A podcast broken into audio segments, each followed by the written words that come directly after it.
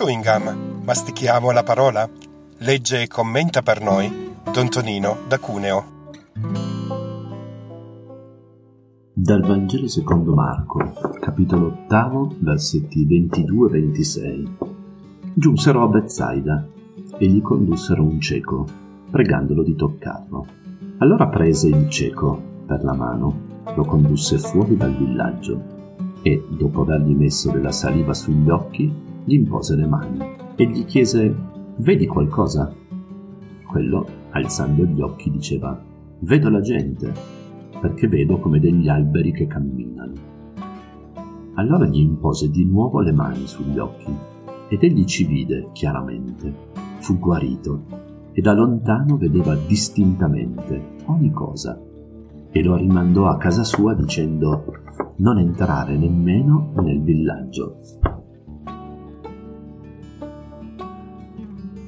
Penso sia capitato a tutti di sentirci avvolti dall'oscurità, un'oscurità che penetra il nostro cuore e si manifesta in modi diversi: non vedere abbastanza, non essere capace, essere inadeguati, faticare a vivere con gli altri, non meritare riconoscimenti. E questi pensieri ci fanno male, ci isolano, hanno la capacità di convincerci, alla fine ci accecano, e ci conducono quasi a dire che sia più facile dare adito a questi pensieri che non a quelli che ci offrono una possibilità di cammino, che partendo dai limiti, dai nostri limiti, desideri che abbiamo nel profondo del cuore, anche quando siamo accecati, ci permette di camminare, ci permette di vedere ciò che attorno a noi in modo nuovo. Il cammino è lungo, il cammino non si fa così con un click, in un solo momento, come ci suggerisce il brano del Vangelo. Abbiamo bisogno di amici che ci accompagnano, abbiamo bisogno di ascoltare amici che ci prendono per mano, abbiamo bisogno di incontrare una parola che ci interroga. Vedi qualcosa?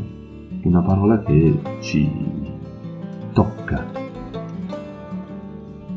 Abbiamo bisogno di attendere, di rimetterci in gioco. Vedi qualcosa? Vedo alberi, poi vedo delle persone. È difficile pensare ad un cammino in questo tempo in cui viviamo, in cui sembra che basti semplicemente un click per avere un'amicizia, basta toccare un tastino su Facebook o su Instagram. Vuoi un panino? Just Eat. Vuoi un paio di scarpe, un libro? Amazon. In realtà questa pagina del Vangelo ci ricorda il cammino, ci ricorda che tutto il resto, anche tutte le app possibili, possono diventare e sono un aiuto a un'esperienza fondamentale che è quella però dell'incontro, faccia a faccia. Non si vive da soli, si ha bisogno di altri, di altro con la A maiuscola. Basta accoglierli, sono lì solo per noi.